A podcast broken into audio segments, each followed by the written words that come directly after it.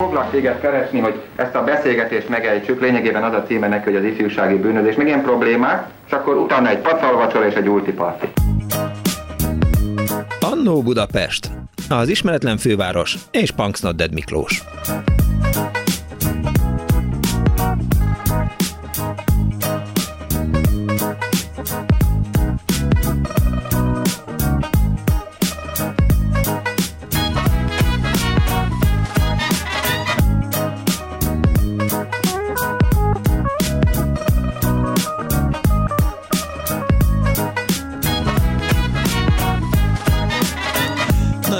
Vasárnap délután kívánunk mindenkinek. Ez itt a Klubrádió, benne az Annó Budapest az önök alázatos narrátorával.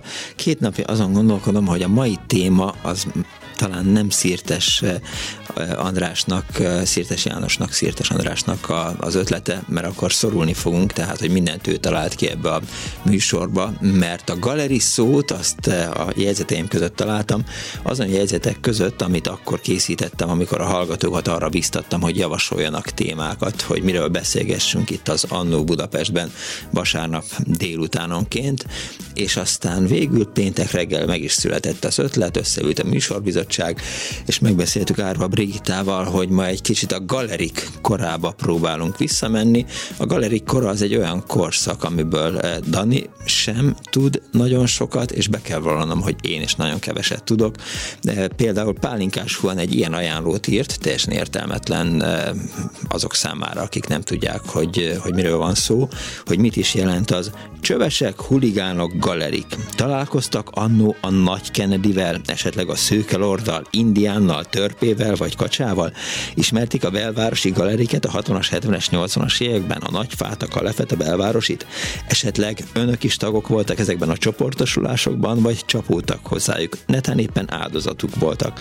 Hogy gyülekeztek, és egyáltalán mit csináltak ezek az utcai gengek, hogy, és milyen problémás ifjúsági szubkultúrák fenyegették a közrendet vidéken, írta tehát Pálinkás Huan vizuális pápája az Annó Budapestnek, és erről szeretnék önökkel beszélgetni, úgyhogy arra biztatom önöket, hogyha emlékeznek ezekre a társaságokra, látták őket, féltek tőlük, közéjük tartoztak, mindenféle dolog történt velük, akkor hívjanak és meséljék el ezeket a történeteket. Én nagyon kíváncsi vagyok rá. Galeriket leginkább szerintem csak Szabó László Kékfény című műsorában láttam, amiben hát nyilván voltak ilyen hosszú huligánok, eh, fekete csíkkal eltakart szemmel, és akkor mondták, hogy hát milyen borzalmas dolgokat csináltak, házibuliztak, megitták az alkoholtot, esetleg még a kábítószert is elfogyasztották, és különféle szexuális cselekményekre készítették a, a másokat. De hogy valóban ezek voltak a galerik, és honnan jöttek létre,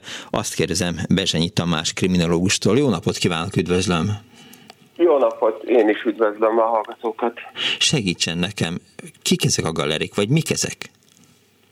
Hát maga a galeri fogalom az uh, már a, a század elején uh, szerepelt a tolvanyelv um, szótárakban, de igazából azt a fajta jelentését, amit uh, az ifjúság körében a deviáns csoportképződésként uh, jelentésréteggel föl kapaszkodott így a, a, a közbeszédben, azt inkább már az 50-es években szerezte meg a, ez a fogalom, és a galeri egyébként egy ifjúsági regényben uh, Vidor Miklósnak a Szökőár című reg- 54-ben megjelent regényében szerepel először, és ott már olyan fiataloknak a, az összeverődött csapatáról van szó, akik a második világháború utáni nemzedék, vagy a, a háború alatt születtek, és egyébként valamelyik szülőjük elvesztették, vagy akár mindkettőt, és egyébként így a, a, a társam perifériáján éltek, tehát egyáltalán nem valami fajta politikai ellenzékiséget ö, képviseltek, sokkal uh-huh. inkább köztörvényes bűncselekményekkel próbálták volna helyre tolni a kizökkent időt, úgy, hogy ők nem érezték, hogy ők munkás származásuk okán mégiscsak valamilyen uralkodó osztálytagjai lennének, úgyhogy ezért a a suranó pályát, az előzést, hogy jobb életkörülményeket szerezzenek, ehhez követtek el bűncselekményeket, és a galeri ilyen csoportképző és bandaképző kifejezésként élt és jött létre. Szükséges deviánsnak neveznünk az ifjúsági csoportokat? Hiszen szerintem egy kicsit minden ifjúsági csoport deviáns, hiszen ellenkezik a szüleivel, az iskolával, meg bármivel, amivel lehet. Persze, igazából ez a kriminológiai irodalomban is egyébként két iskola létezik. Az, tehát a, ezeket az ilyen ifjúsági csoportokat igazából a kriminológiai irodalom a, a szubkultúra fogalmával és a szubkultúrának keresztül való értelmezéssel fogja meg. Az amerikai iskola az minden esetben olyan ifjúsági csoportokról beszél, akik deviánsak, tehát az amerikai kriminológusok ezt mindig valahogy bele, törvényszerűen beleértik, hogy, hogy ez törvénysértő vagy deviáns, az angol iskola, és ilyen szempontból az óvilág iskolái pedig, ahogy ön is mondja, azt az erőt képviselik, hogy nagyon sokszor ezek a devianciák, ezek lehetnek csak egyszerűen olyan normasértések, amik amúgy egyébként egy trendjelzők, akkor a korszakban normasértésnek számít, de mondjuk 10-20 évvel később már akár elfogadott magatartás minta lehet, vagy a lázadásnak már egy egy akceptált verziója. Mit csináltak ezek a galerik? Hát leginkább, ahogy Semmit. mondani szokták, mindent, ami a, a BTK-ban felelhető, és Aha. nem is kellett nagyon keresniük, kutatniuk, mert így szinte szakaszról szakaszra tudtak járni. Egyszerre kapcsolódnak hozzájuk olyan hivatalosan azt mondjuk, hogy személy és ö, ö, te, élet és testépséggel szembeni cselekmények, tehát mondjuk például garázdasság, súlyos testi sértés, bármilyen olyan verekedés, vagy mondjuk egy ö, ittas ö, vezetéshez kapcsolódóan mondjuk egy balesetokozás, az ugyanúgy a részét képezte, mint egyébként megtervezett vagyon elleni bűncselekmények, tehát besúranó tolvajkodás, vagy akár betörés, és esetleg egyébként gépkocsi feltörés, vagy, vagy a gépkocsi ellopása. Szükségszerűen bűnözésből állt a galerizés? Igazából ugye ez azért egy kettős dolog, mert, mert, mert akkor, amikor már a, a, a közbeszédben ez megjelenik, és ahogy ön is mondja, itt a belügyi szemle vonatkozó anyagai még irányadóak a, a a Szabó László Kékfény című műsora mellett, abban, egy, abban a nagy hangsúlyt kapott ugye azon értelmiségi csoportoknak a galeriként való megnevezése, akik igazából nem voltak bűnözők, hanem mondjuk adott esetben csak lázadtak a fennálló hatalom ellen, vagy egyáltalán valamilyen művészeti produkciót akartak létrehozni, vagy csak egy happeninget. Tehát igazából annyiban szükségszerű a bűnözés, amennyiben a rendőrség először ezt ezt a, a, a köztörvényes bűncselekményeket elkövető hátrányos helyzetű fiatalokra használta ezt a fogalmat, aztán később terjedt ki azokra az ellenzéki srácokra, akiknek ez a billog a, nevük mellett, az viszont egy idő után azért meg is tetszett, hiszen vannak olyan képzőművészek, mint a Mezei, a Bolyó, aki ugye a galántai féle Balatonboglári kápolnás happeningeken is részt vett, aki szereti is magát galeristaként megnevezni, mint a magyar hippik kiállításnál, amikor ott a szövegeivel megjelent de mondjuk, ha ugye lehet ismerni a, a, a Kalefet, tehát, hogy, hogy ott volt egy galeri, volt egy nagyfa galeri, ami igazából talán csak arról volt híres, hogy a nagyfa tövében üldögéltek, és onnan figyelték, hogy mi zajlik a Budai Fűsági Parkban. Lehetett hallani, olvasni a Belvárosi Kávéház galeriről, aminek aztán ugye volt egy, egy pere is, amiben Hajas Miklóst, Frank Tibort, Hajas, Hajas, Bik, Hajas Bikit ítélték el. Talán koncepciós per volt, talán nem, nem, biztos, hogy volt ott némi antiszemitizmus is, de hogy ezek a idézőek kezdődik galerik, ezek jó kapcsolatban voltak egymással, vagy riválisai voltak egymásnak? Hát ugye először nagyon fontos, hogy ezeket a galeriket azért ismerjük kicsit jobban, mert hogy ezek az emberek egyébként nem csak írástudók voltak, hanem önmagukról, mivel értelmiségiek voltak, szerettek beszélni, és hát valami anyagot föl, föl, fölhasználni, meg, meg, meg megörökíteni önmagukat, de amúgy egyébként azért voltak ebben az időszakban például olyan galerik is, mint a Vágóhíd utcai galeri, vagy a vagy a Pesterzsébeti és egyéb Ferencváros részeiről jövő galerik, akik egyébként elég komoly harcban álltak ezekkel az ilyen belvárosi értelmiségi galerikkel, leginkább azért, mert hogy a, a, a klasszikus, hogyha nem a pénz, akkor a nőn tudtak összeveszni, és a, a, a belvárosi galerik pedig inkább mondjuk olyan szempontból villogtak egymás között, hogyha annak volt valami státusz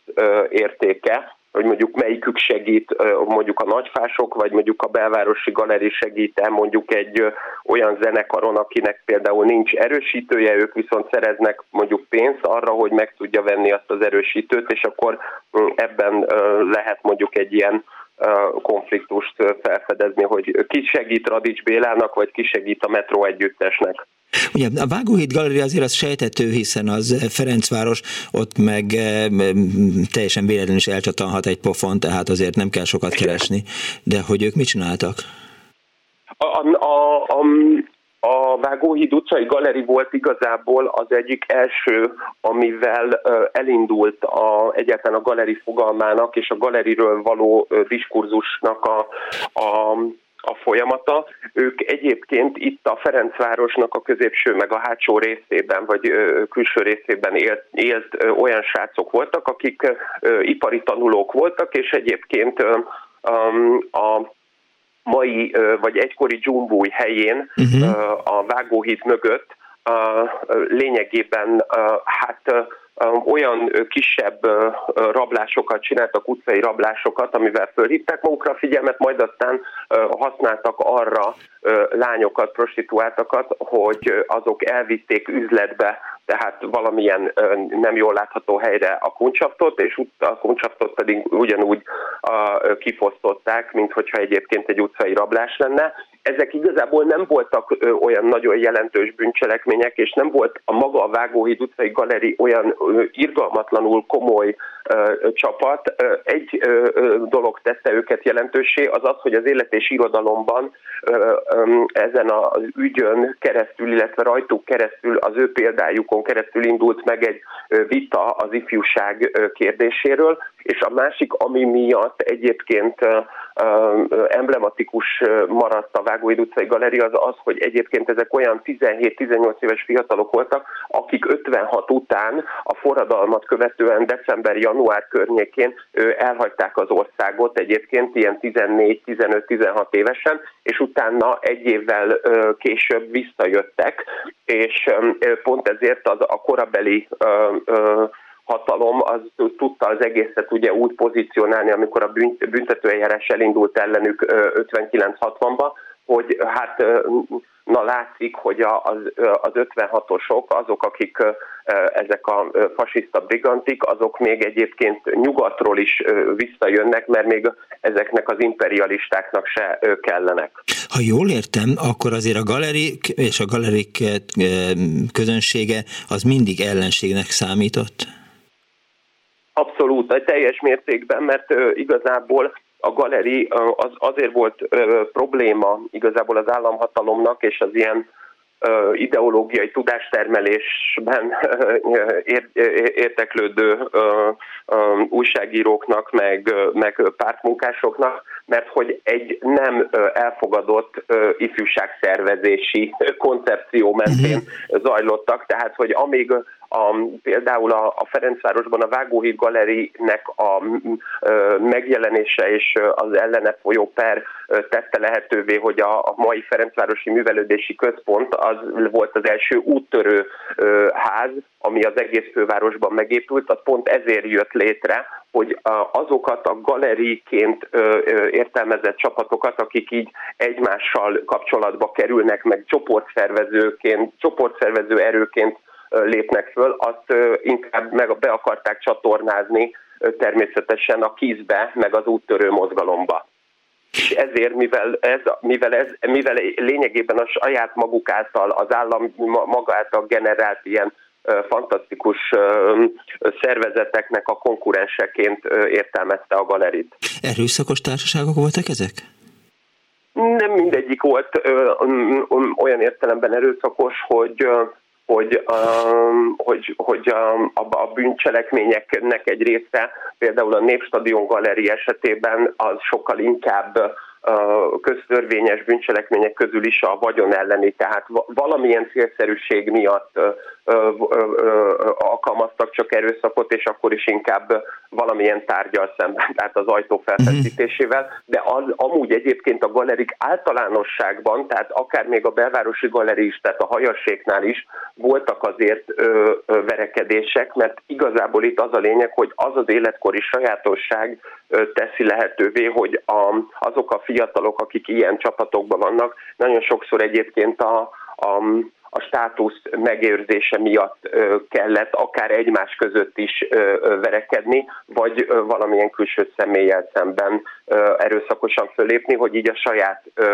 képességességüket tudják bizonyítani, és amúgy ez, ez igaz a, úgy általánosságban is a fiatalkorú hát bűnözőkre, és tudom persze, és nem az a fontos, hogy itt a galeritben mindenki bűnöző lenne, csak hogy alapvetően a fiatalkorúaknál az erőszakosságnak a, a, a jelentősége sokkal nagyobb, mint aztán a fiatal felnőttek esetében.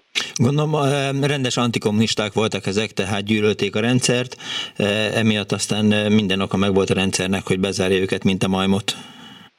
Ez egy, egyébként azért fontos, mert valójában én azt gondolom, hogy nagyon sok esetben a, a, például akár beszélhetünk a Kalef esetéről, ahol mondjuk azért olyan szereplők is benne voltak, mint ugye a később híres színészé vált Újlaki Dénes, de a, a Dönci kívül például a Kisfaludi András, ugye, aki a dobosa volt a, a, a Kex együttesnek, ők azért, és ilyen értelemben a, a, a Kisfaludinak köszönhető, mert az, az általa készített dokumentumfilmből azért kiderül, hogy legalábbis a visszaemlékezéseik szerint a, a Dodiéknak, tehát a, a Kalef első generációjának azért ők azt mondják, hogy persze nem tetszett egy csomó minden nekünk a rendszerben, de azért nem voltak olyan nagyon tudatosan antikommunisták, mert igazából a, a Hitler és bármilyen a szvasztikának a, a, a használatát vagy fölrajzolása valahol, az csak pusztán az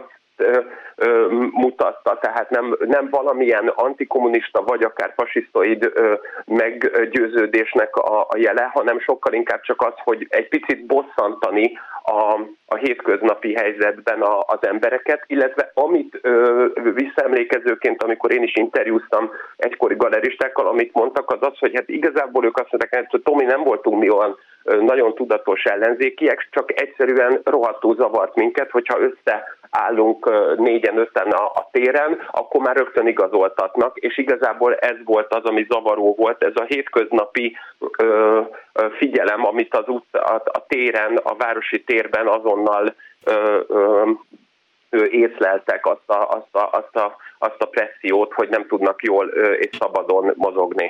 Ha én most a 80-as években igazából semmi más nem csináltam, csak minden délután négytől másnap reggel, négy óra reggel a téren átcsalogtam a barátaimmal, akkor én galerisnak számítottam? Hát a, a, az ilyen nagyon komoly kiszes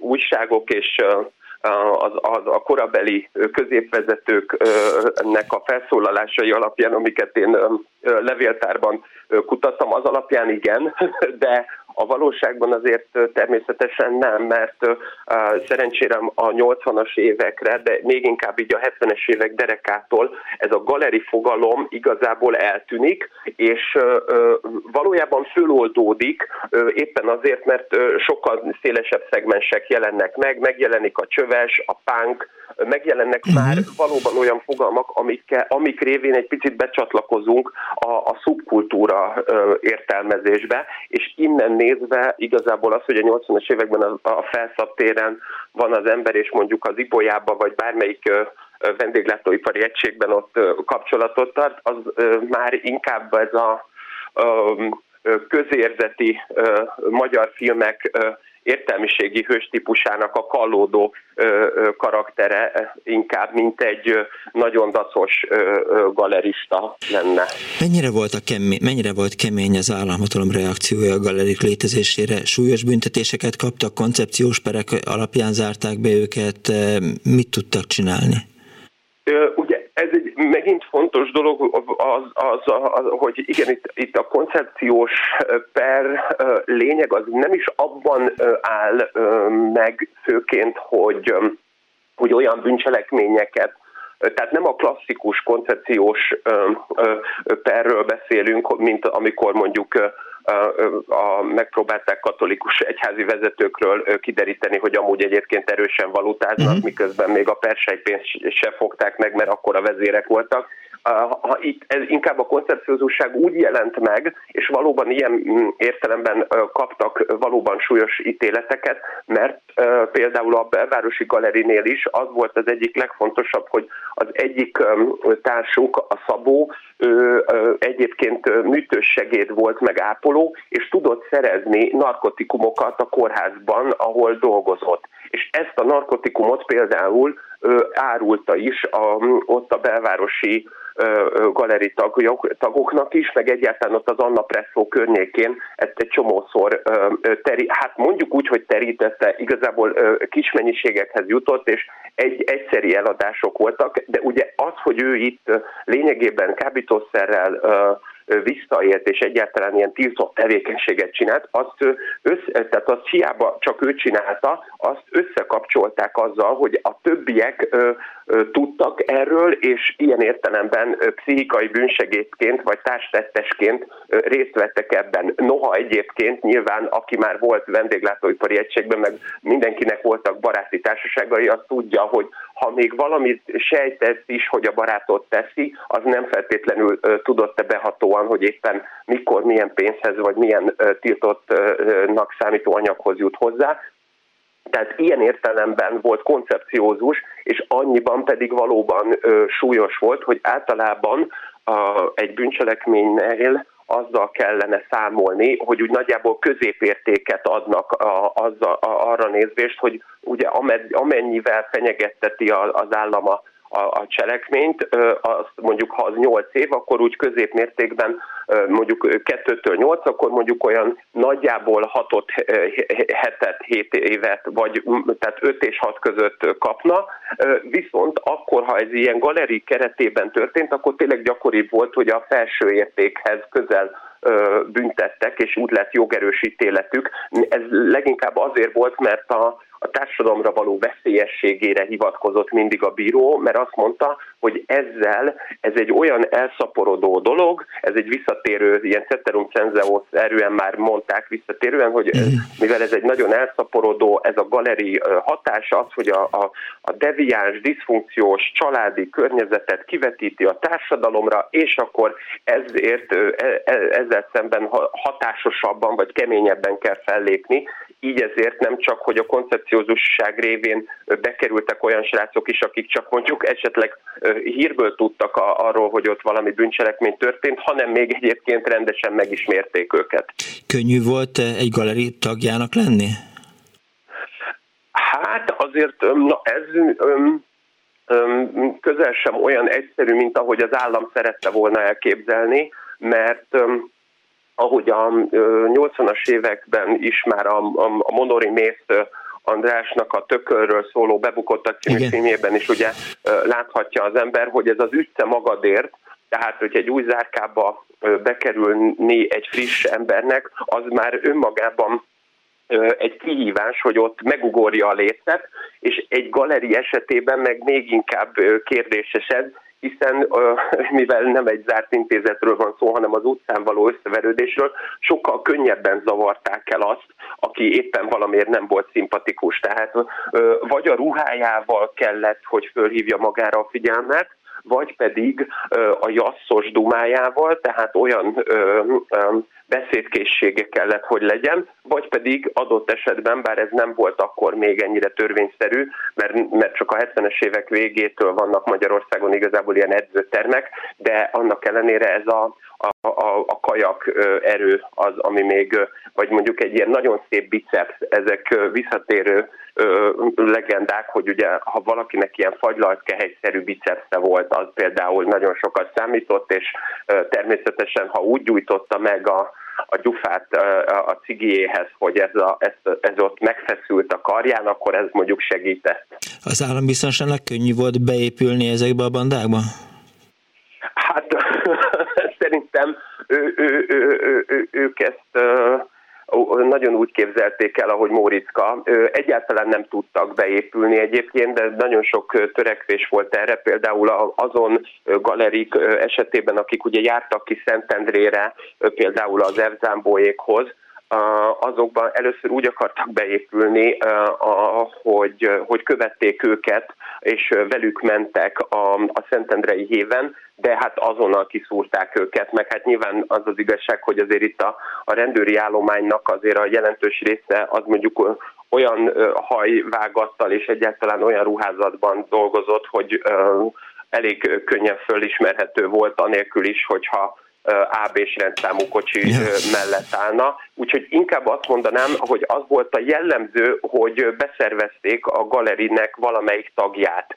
Vagy pressziós alapon, tehát mondjuk mert egy valamilyen bűncselekményben éppen elkapták, és amúgy, amikor ilyenkor mondjuk egy éjszakai mulatozás során valakit elkapnak, akkor esetleg kiderülhetett, nem is feltétlenül csak az állambiztonságnak, hanem akár a rendőrségnek is, tehát ott a rendőrségen a politikai nyomozó osztály a bűnügyesek mellett is foglalkozott galerikkel. Szóval, hogyha felmerült a gyerek neve, és akkor esetleg az kiderült, hogy ez egy ilyen operatív vagyis tehát egy titkos nyomozás részeként érdekes lehet az a srác, akkor a, a, annak a, a bűncselekménynek a a, az elkerülése miatt, akkor beszervezték uh-huh. és mondták neki, hogy egy-két jelentést, ha tenne, az segítene, vagy pedig egyébként a családi alapon, tehát a családnak a, a, a valamilyen beemelésével, hogy akkor mondjuk az apjának hátrányt okoznak, ez a Kalefnél is fölmerült egyébként, mert a, ott az egyik őknek az édesapja a kisképzőben volt például tanár, és ilyen szempontból veszély jelentett a, a szülők előre menetelére, hogyha a gyerek nem lesz informátor, de az az igazság, hogy ezek a beszervezések sem voltak túl sikeresek, leginkább azért nem, mert az állambiztonság, illetve a rendőrségen és a politikai nyomozó osztály, az ő, ő mindenképpen valami politikai koncepciózusságot szeretett volna beleépíteni a, a galerikbe, ezért ugye olyanokra fókuszált, amiket, amiket csak a, a, az informátortól lehetett megtudni, és ugye amikor ezt aztán bíróság elé kell vinni, akkor azt valami más bizonyító értékű dologgal, valami tárgyi bizonyítékkal, vagy valami mással is alá kéne tudni, vagy alá kellett volna tudni támasztani, hiszen az informátort nem lehetett felhasználni a nyílt eljárásban, és nem lehetett mhm. azt mondani, hogy akkor behívjuk a tárgyalásra, ráadásul azzal dekonspirálódik, tehát lebukik az informátor, úgyhogy igazából az informátoroknak is ezt a ö, hasznossága is ö, csak a titkos nyomozásokban maradt meg, a, a nyílt eljárásokban kényszerűen kellett, hogy a, a bűnügyes rendőröknek a közreműködése tegye lehetővé, hogy az egyébként inkompetensségükről nagyon sokszor számot adó politikai nyomozóosztályok valami sikert vagy valami eredményt érjenek el. Értem. Nagyon szépen köszönöm Bezsényi Tamás kriminológusnak, hogy rendelkezésünkre állt és információt megosztott az Annó Budapest hallgatóival. Viszont hallásra! Köszönöm, én is. 24 06 95 3, 24 07 95 3, SMS-ben 06 30 30 30 30 95 3, hívjanak bennünket, remélem még a Vágóhíd utcai galeriből is kerülnek elő. Egyébként Kemény Dániel barátommal most éppen megalakítottuk a Karácsonyfa galerit, e, és itt fogunk alatta majd ácsorogni, és időnként bűncselekményeket követünk el. Hívjanak és meséljenek. Halló napot kívánok! Jó napot kívánok! Soká vagyok, annak idején meg úgy hívtak, hogy Lenin, amikor még tagja voltam a belvárosi galerinek. Milyennek, bocsánat? a, a belvárosi galerinek voltam tagja. Milyen néven? Idején, akkor még Lenin, Lenin néven. Lenin. Lenin? Akkor születtem, mikor Lenin csak 84 évvel később. Szép név, gratulálok.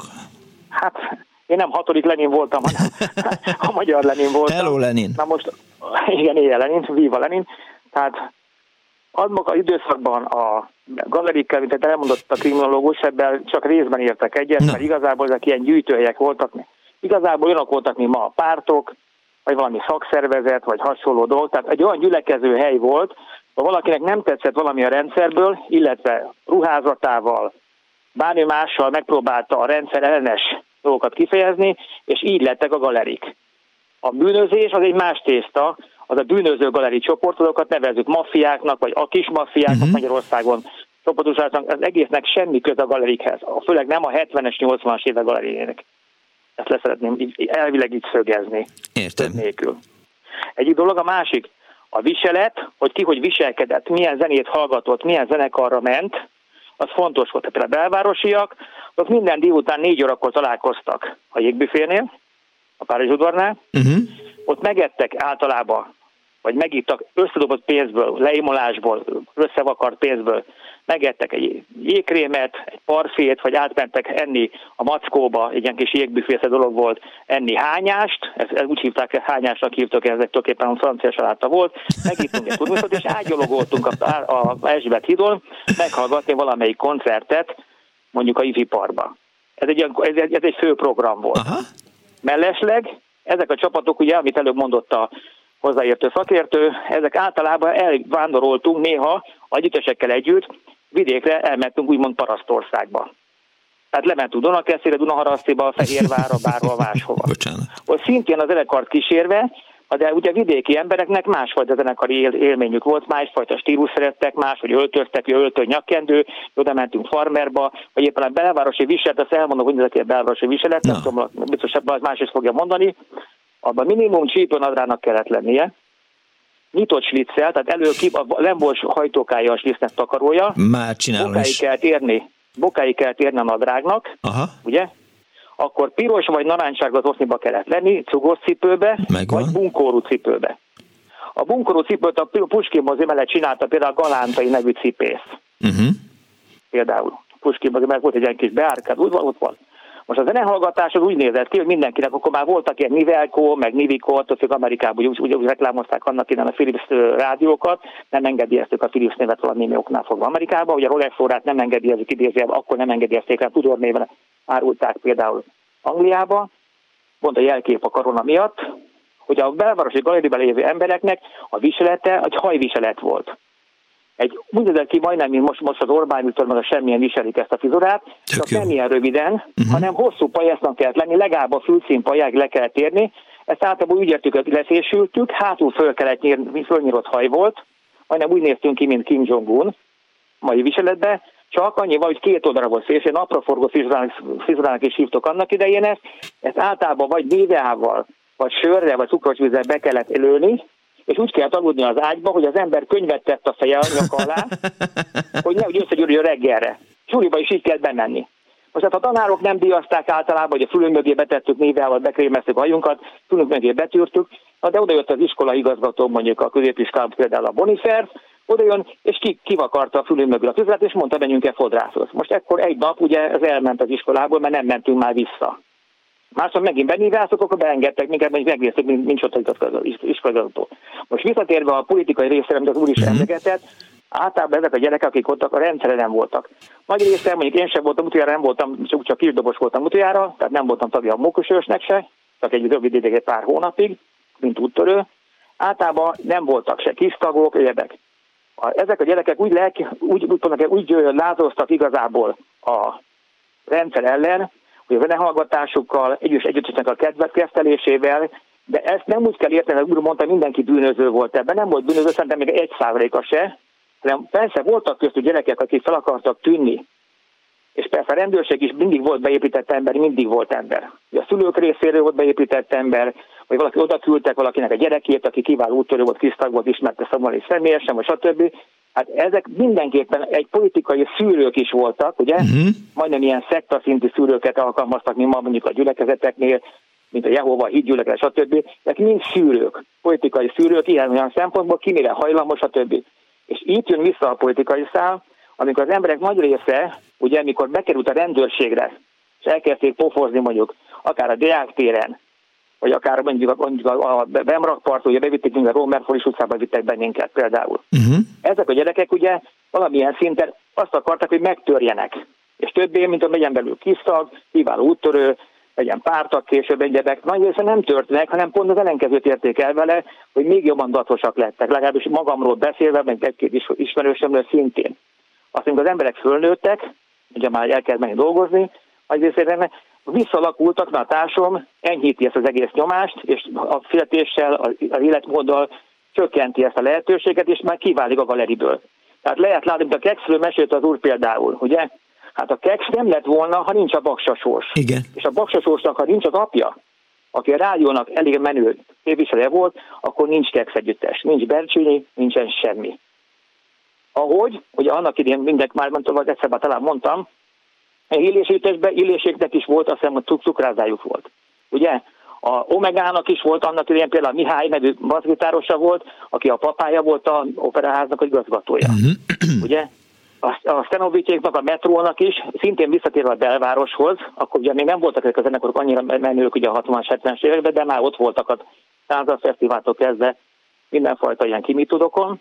Ők ott is kilettek szurva emberek, hogy ki melyik csoporthoz tartozik. És most jön megint vissza újból a politika, hogy ezeket az embereket figyelték, és igyekezték az embereket leszűrni, annak idején kivenni, és amit az úr mondott, hogy a munkahely jelölmezel, hogy iskolában a jegyeknek az osztályozása, hogy a suliban lévő embereknek a, hát mondjuk úgy, hogy a, hát konformitálása, ez működött. Tehát igazából ugyanaz, mint a mai napon, mai nap is tapasztaljuk, hogy vannak a társadalom megosztó személyiségek, uh-huh akik vállalják az egészet, hogy ők megosztók lesznek, és így alakultak ki ezek a 80-as, 70-es évekbeli gajdek, és utána el is tűntek. A moszkvatéri dolgok, azok már politikai dolgok, szomorúan politikai dolgok voltak, mert ugye az 56-os kötődtek nagyon sokan annak idején, és akkor még egy érdekes dolgot elmondtak, hogy vidékre lementünk például szórakozni, és mondjuk egy példát mondok annak a 70-es évekből, és a vidéki embereknek mondjuk tetszett a Mexikó, Mexikó című világsláger, ugye? Igen, jó is ez. Volt annak a Mango Jerry-től a Time nevű kiváló szám. Igen. Na most mi, mikor lementünk, és a haveromnak volt egy disz, diszkózott, lementünk, és előadtuk mondjuk a OCD számegyzősnek a lemezeit akartuk tenni szönbe, akkor általában vagy megvertek minket, vagy elkergettek minket. Ugye a vidéki ilyen műfházakból. Na most visszatérve újból a degelyére, Hát ezek nem bűnözői csoportok voltak. Mhm. Persze mm. voltak, akik azok, azok lettek, de azok nem azok bűnözői csoportok, nem galeri. És a galéri szóban benne van a galéria szó, ugye? Igen. A galériában kiállítanak műveket, stb. Tehát megint ennek egy szójelentése van többfajta ember, többfajta nézettel, és az a nézet, ami éppen legjobban érvényesül, oda csapódik. Én csak de ennyit szerettem volna mondani. A belvárosi galéria, az a belvárosi kávéház galeri volt? Nem, nem, nem, nem. A belvárosi, az igazi, igazi belvárosi a vezetője egy Anton nevű srác volt, ez még 67 körül lehetett, 66 Aha. vége, 67 körül, egy Anton nevű srác volt a fővezér, ő kezdte ezt a frizurát alapítani, neki volt először azt hiszem bunkorú cipője, ugye annak idején bordó színbe kell csináltatni, bordó színűbe, tehát életetes dolgok voltak. A cugorcipőt, elmentünk venni a luxusáruházba, vettük azokat a cugorcipőket, nehéz volt beszerezni a narancsár, vagy itt a piros síszes nadrágot meg kellett varratni annak idején, voltak erre szabók, ugye annak idején a, a, voltak ilyen belvárosi szabó gyerekek, akik nekünk vartak külön uh-huh. ruhát, trikó, stb. Ahogy annak kéne Omegának is vartak ruhákat, vartak ruhákat annak kéne, mint a KFT-től kezdve, ez már jóval később volt, de illéseknek is vartak. Hát kialakult egy ilyen belső kör. De ezek a dolgok aztán a politikai okoknál fogva idővel meg, meg, megöregedtek az emberek, és megszűntek. Hát a baksosoknak a halál, ami nem olyan régen volt, ugye? Igen. A kertfűtössel kapcsolatban, ők voltak a legkirívóbbak a számaikkal, ugye? Még hamarabb, a az hamarabb volt talán még, mint a, a, a miniegyüttesnek a számai, ugye gyakorlatilag, akár a török Ádám, vagy a hobóéknél, hamarabb érveltek olyan számokkal, mint elszállt a hajó a szélben, stb. Hát politikai motiváció volt benne, de én azt mondom most is, hogy igazából szórakozásból szólt, meg valamifajta különvállásról a társamtól, és tüntettünk azon a monótársam ellen, amilyen társam annak idején volt. Volt átjárás a galerik között? Igen, volt, hogyne, hogyne, nagyon sok volt, persze. Hát azért is volt átjárás, mert divattá vált. Én is ugye Budán laktam, amit múltkor beszélgettünk egymással, én ott a Konyádiban laktam, hát én tulajdonképpen migráns beles, beles, mert belesnek hívták ezeket, migráns beles voltak. Akik nem laktak a belvárosba, mert a menő gyerekek igazából, akik tulajdonképpen igazából lehettek belesek, ugye ebben a nőben belvárosba kellett lakni, az öt kerületben. Ja. Aki öt kerületen kívül lakott, az, az tulajdonképpen migráns volt. Ott hogy megfelelési kényszerre kellett lennie, hogy nekünk mindig úgy kell viselkedni, úgy kell táncolnunk például a táncol, mindezek mint a pingvintánc, Hát leállt az ember a lányjal szembe, a lányok is, így a csuklójával tekerte, itt a vese magasságban tekeredett a csuklójával a tenyerét, kicsit előre kellett hajolni, és ez volt a pingvin tánc. Hasonló, ez az a időszak mikor volt olyan űrhajó című film, annak igen sorozat volt a tévében. Igen. Ott is volt ilyen speciális tánc, amikor táncogattak ott a zenére. Mi is így táncoltunk, és ebben fejeztük ki, hogy mi oda tartozunk. Most, ha lementünk mondjuk Parasztországba, vidékre, akkor ebből a táncmodorunkkal már kivívtuk a hatalmas ellenségeskedést a vidéki fiúknál lányok. Tehát akik össze-vissza rengették a kezüket, rockét is nagyon tudtak adnak idején, stb. Tehát ezt nagyon bővek ránézésből kéne kifejezni, tehát meg kell nézni a ruházatot, Aha. a politikai dolgokat, meg kell nézni a zenei iráncatot, meg kell nézni, tehát amit a úr mondott annak idején, ez szigorúan ilyen bűnügyi tulajdonképpen komplexumnak van feltüntetve, ez a 50-es évekre biztos igaz volt. Értem. De mikor már nem a, a bűnözés oda fontos, mert nagyjából úgymond jólét volt idézőjelben, hanem valami fajta ellenállásról, akkor már jöttek ezek a belesek, és még egy nagyon fontos, minden egyes kerületben voltak galerik. Uh-huh. Ugye? Hát ha kimentünk például a Csilibe, ott biztos megvertek minket. De hogy. Lenin, ez egy ilyen, hogy is mondjam, bau, tehát hogy szokásos gyakorlat volt, hogy az ember elment vidékre, vagy kiment egy külvárosi keretbe, akkor ott összeverték? Igen, igen, igen. Tehát már az, az se lehetett, hogy ha felkértem valakit táncikálni, mondjuk Dunaparaszti, vagy Dunaparasztiban felkértem Igen. valakit táncikálni, és itt Dunaharasztiban ott voltak ilyen legények, akik tulajdonképpen felavatták a lányokat, ma is biztos vannak ilyenek munkahelyeken, bárhol máshol, akik ők voltak lennészülő fiúk, ívósak voltak, stb. Most oda akkor jött hozzánk, oda jött hozzám ez a munkóvári, és egyrészt megpróbált engem fizikailag hosszításodni, akkor még nem voltam ilyen nyeszlet, mint most, én visszavertem neki, akkor kezdődött a verekedés. Tehát provokációk is voltak, Aha. ma is vannak provokációk, különféle összejöveteleken, így van? Ja. Tehát tulajdonképpen a, a, a vidéki életet és a pesti életet, mint hogy ma is megvannak még ezek a különbségek, ugye? Mondják urbánus, Persze. mondják ezek a vidéki emberek vannak. Ezek ugyanúgy megvoltak, csak egy más szinten. Értem. Tehát én úgy gondolom, hogy a galeri szó benne van a galériában. Ez egy kiállítása volt az emberi csoportoknak, hm. és valamilyen feltétlenül mondom, ami legfontosabb, politikailag folyamatosan az emberek ellenkezni a hatalommal. És persze a hatalom, ugye mit csinált? Beépítette az embereket, majdnem mindig mint előbb az úr is mondott, hogy eh, hogy a szülőkön keresztül volt a, a, a dresszírozás, igen, ez, ez volt. Nekem is anyám szólt, tudják nagyon jó a suliban, meg mindenről, hogy, hogy viselkedek, hogy öltözködök, ne így öltözködjek, mert így nem működik, meg. Hát meg, nem, meg, meg ebből csak hármas kaptok maximum utána, ez mindenhol megvolt. Értem. Köszönöm szépen, Lenin, hát, hogy hívtál. Röviden. Én is köszönöm szépen, és mindenkinek jobbat. Viszont hálás a szervusz. 24 06 95 3, 24 07 95 3, SMS-ben 06 30 30 30 95 3, az Annó Budapestben a Karácsonyfa Galeri. Halló, jó napot kívánok! Jó napot kívánok, megint én vagyok Szirtes András. Jó napot kívánok, szervusz! Hozzászólhatok, nem vagyok persona non grata. Nem, de hogy is, ne hülyeskedj. Hát én abban a szerencsés helyzetben voltam, hogy 1965-től 68-ig a Nyár utcai ipari tanulóiskolába jártam villanyszerelőnek, Aha. és a mi osztályunkban három galeri főnök is volt, és mindegyiknek én segítettem az írásbeliét, meg a dolgozatát megírni, úgyhogy én védettség alatt álltam. De ennek az lett a következménye, hogy délutánonként, mikor vége volt a sulinak, akkor el kellett mennem a Klauzártéri galeri főnökkel, a Gecsével, a Klauzártére, mert azt mondta, hogy olyan ügyetlen vagy, hogy meg kell tanítani téged verekedni. Mm. Ami abból állt, hogy föl kellett húznom két ötújas bőrkesztyűt, és akkor ő kiválasztotta abból a 20 fős galeriból egy fiatalabb gyöngébb srácot, és az jó megvert engem, de közben megtanította az ütéseket, hogy kell félrehajolni, stb. Úgyhogy egy fél óra, óra után már annyira bedagadt a kezem, hogy nem is tudtam lehúzni róla a kesztyűt. Ez tök szar.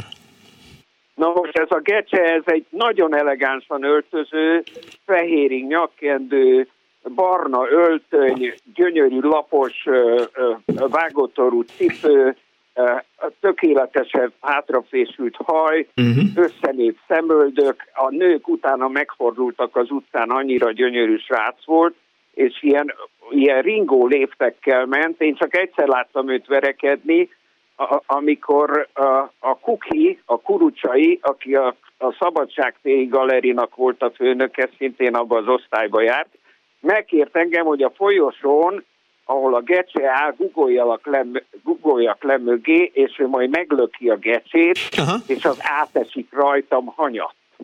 Hát ez meg is történt, de én baromira megijedtem, mert azt hittem, hogy a gecse, amikor fölpattan, akkor engem agyon fog csapni. Ehelyett egy olyan villámgyors pofont lekevert a kukinak, hogy annak rögtön bedagadt az egyik szeme. Na most a kukival is kellett járnom a Szabadságtéri galeriba, ahol ő egy ilyen alvezér volt. És hát mit csináltunk ott a Szabadság, illetve a Klauzár téren? Gyakorlatilag ö, ö, pöcsögéztünk, fölöpöztünk, ez kétfajta késdobálós játék, ezen kívül snúroztunk, néha a fiatalokat elküldte a gecse, hogy lopjanak egy kis piát vagy cigit a közértből, és gyakorlatilag egy-egy ilyen kihívásos verekedés zajlott le, de ott iratlan törvények voltak, első vérig, tehát ha valaki elkezdett vérezni, akkor a, abba kellett hagyni uh-huh. a mhm. verekedést, vagy ha a földre került a vesztes, akkor már nem szabadott hozzányúlni. Tehát voltak ilyen iratlan törvények. A legkomolyabb dolog az volt, amikor ez az egész Klauzártéri galeri átvonult mondjuk a szabadság tére verekedni. Vagy a szabadság tériek átvonultak a Klauzártére verekedni. Tehát a másiknak a felség területét elfoglalni, azok voltak a legnagyobb balhék.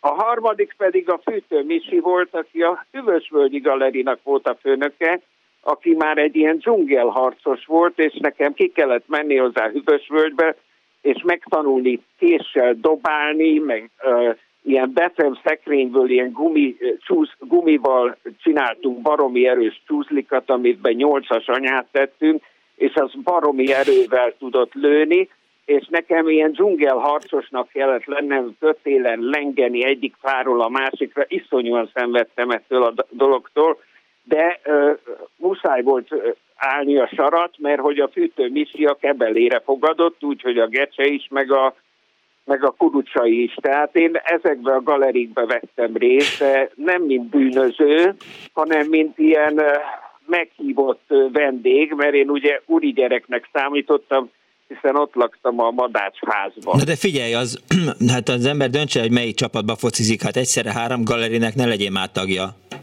Nem, nem, én nem tag voltam, hanem én a Liblingje voltam a galeri főnököknek. A Libling az azt jelenti a kedves, a, a Rákosi érában volt ez a szó, hogy Libling, az a kiválasztott kedvenc. Tehát én e, e, védelem alatt álltam, Aha. mert én írtam meg a háziaikat, sőt a Gecse helyett kimentem számtamból felelni, hogy meg ne bukjon, úgyhogy bajszot rajzoltak nekem, meg föl kellett vennem ezt a gyönyörű öltönyét, és akkor sikerült át levizsgázlom ötösre, és így hármassal a Gece átment a matek vizsgát.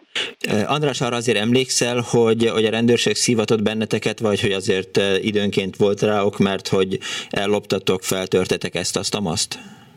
Rendszeresen jöttek ö, ö, személyt kérni, mert ö, elég sok olyan fiatal volt köztünk, aki már elvégezte az ipari tanulóiskolát, és KMK-s volt, közveszélyes munkakerülő, ami azt jelentette, a személybe be kellett legyen írva, hogyha iskolába járt, Persze. Hogyha, hogyha munkahelyed van, és akinek három hónapnál tovább nem volt munkahelye, az KMK-snak számított, és azt rögtön vitték baracskára. Azért volt söröcske, baracska, söröcske, borocska, baracska, Igen. ez volt akkor a mondás.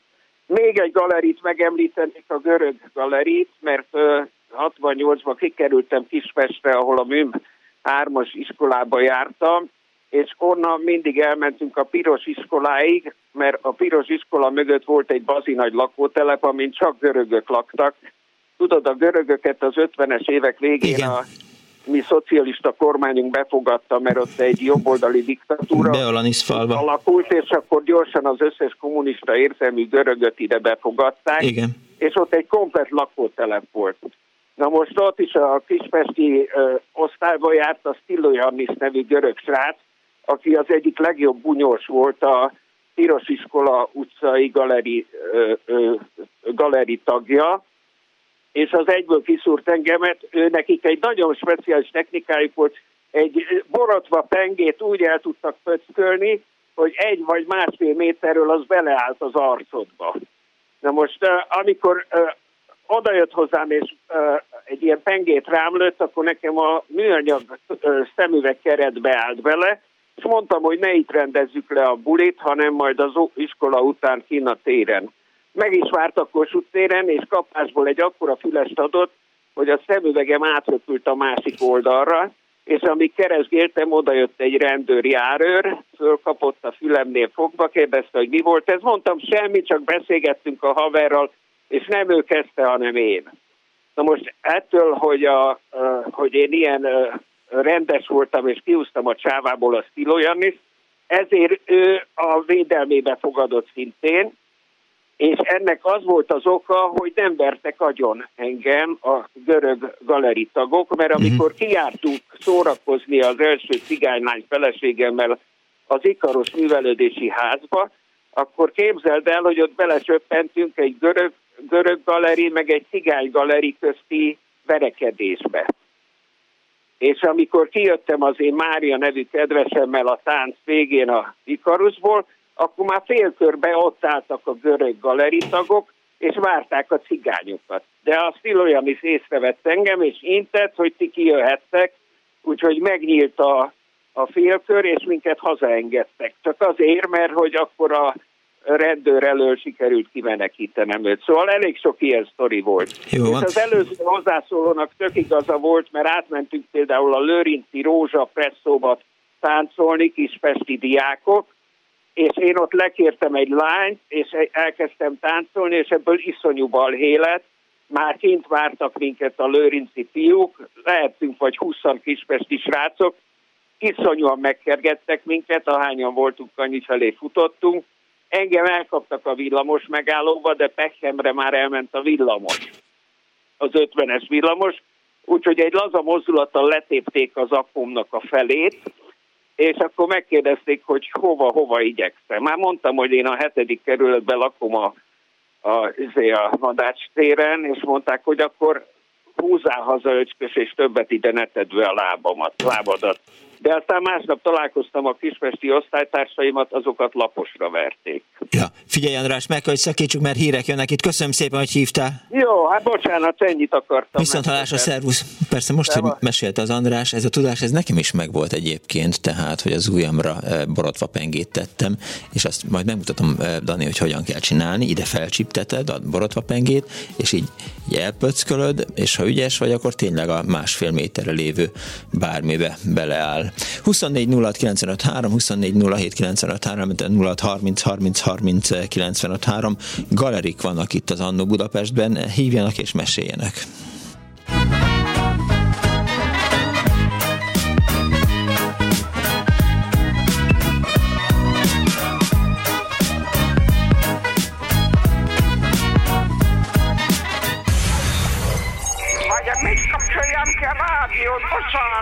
Jaj, igen, jaj, igen, igen. Elnézést.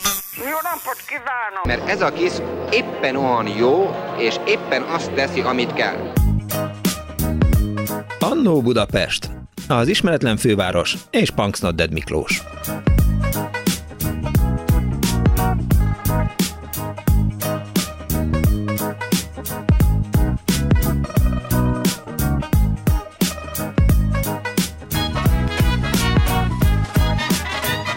Napot kívánok a most ébredő kedves hallgatóknak! Ez itt a Klubrádió, benne az Annó Budapest az önök alázatos narrátorával, Punks Dead Miklóssal. Galeriknek próbálunk ma utána járni. Arra biztattam önöket, hogy hívjanak és meséljék el, hogy milyen galeriket ismertek, az önök keletiben milyen galerik működtek, hogyan lehetett ennek tagja lenni, mit csináltak a galerik, amikor éppen nem galeriztek, és egyáltalán hogyan viszonyult az állam hozzájuk. 24 06 95 3, illetve 24 07 953 a telefonszámunk, eh, hívjanak és meséljenek a Nagyfáról, a Kalefról, a Lépartiról, vagy az összes többiről, a kerületenkénti gali- galerikről, és persze az is érdekel, majd mindjárt megnézem, mert az egyik kedves hallgató arról írt, hogy eh, Tatabányán is volt eh, galeri, majd elolvasom az SMS-ét. Egy másik hallgató azt írja, hogy az anyukáját Bicsnek hívják, de ezt most nem tudom, hogy milyen apropóból írta.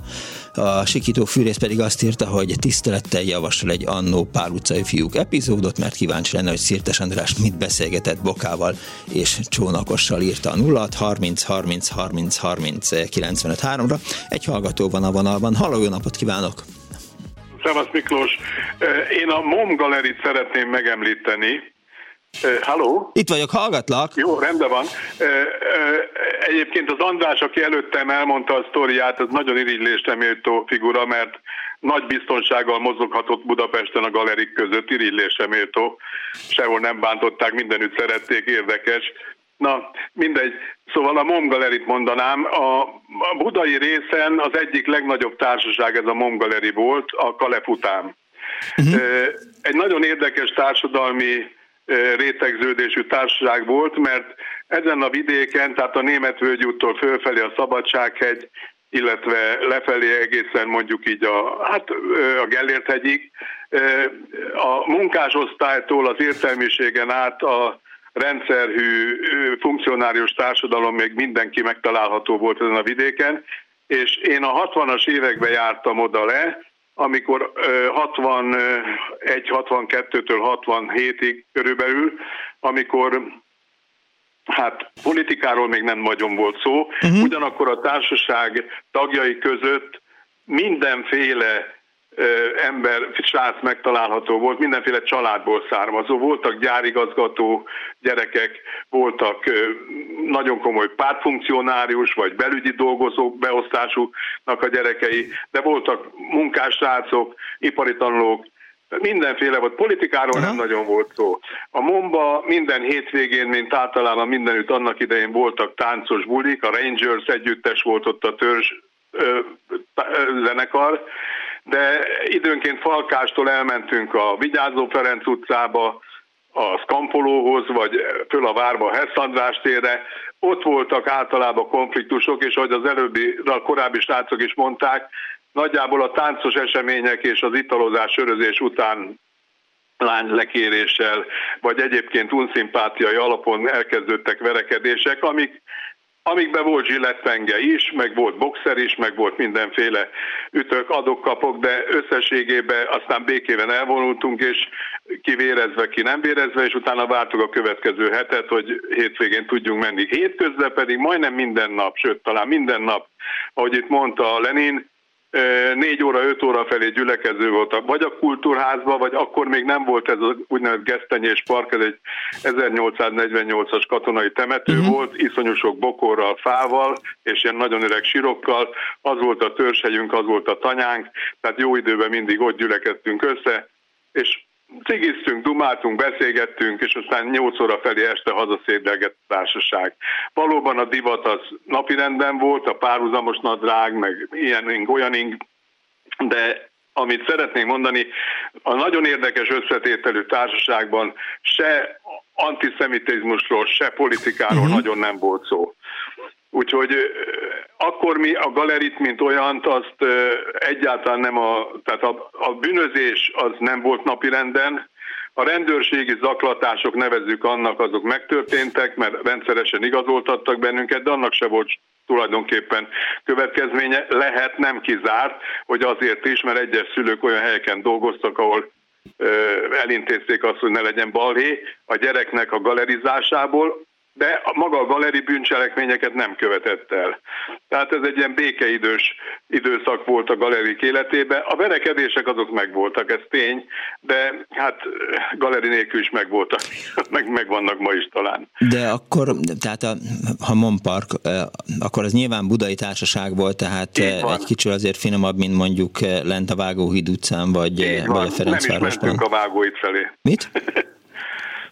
de elég nagy társaság volt. Mondom, Budán a Kalef, a Városmajor Kalef, és utána Mongoleri volt a legnagyobb. Egy olyan 25-40 fő közötti társaság volt. A rendőrség mennyire szállt rátok? Hát az igazoltatások azok majdnem rendszeresek voltak. Engem például egyszer bevittek, a következő volt a sztori, fönn a Szabadsághegyen, ami messze nem volt így beépíteni. Most mentünk gyümölcsöt lopni és enni, de mit a 30-al mentünk föl, és egy jó balhé volt, és szedtük a gyümölcsöt, meg cigiztünk, meg dumáltunk, és csavarogtunk. És volt ott egy kis közértecske, amit föltörtek, uh-huh. én mhm. meg elveszettem a személyimet nem messzettől a közértől. És megtalálták a nyomozók, amikor a betörés miatt nyomoztak, és másnap engem a gimnáziumból elvittek, a Maros utcai rendőrkapitányságra, mondván, hogy én voltam az egyik betörő, mert megtalálták a személyemet, mit tudom én, 100 méterre a közértől. Tehát aztán tisztázódott elég gyorsan, hogy volt alibim, meg, meg nem én voltam a tettes. Egyébként más dolgom nekem a rendőrségen keményebb ügyben nem volt. De a többieknek sem?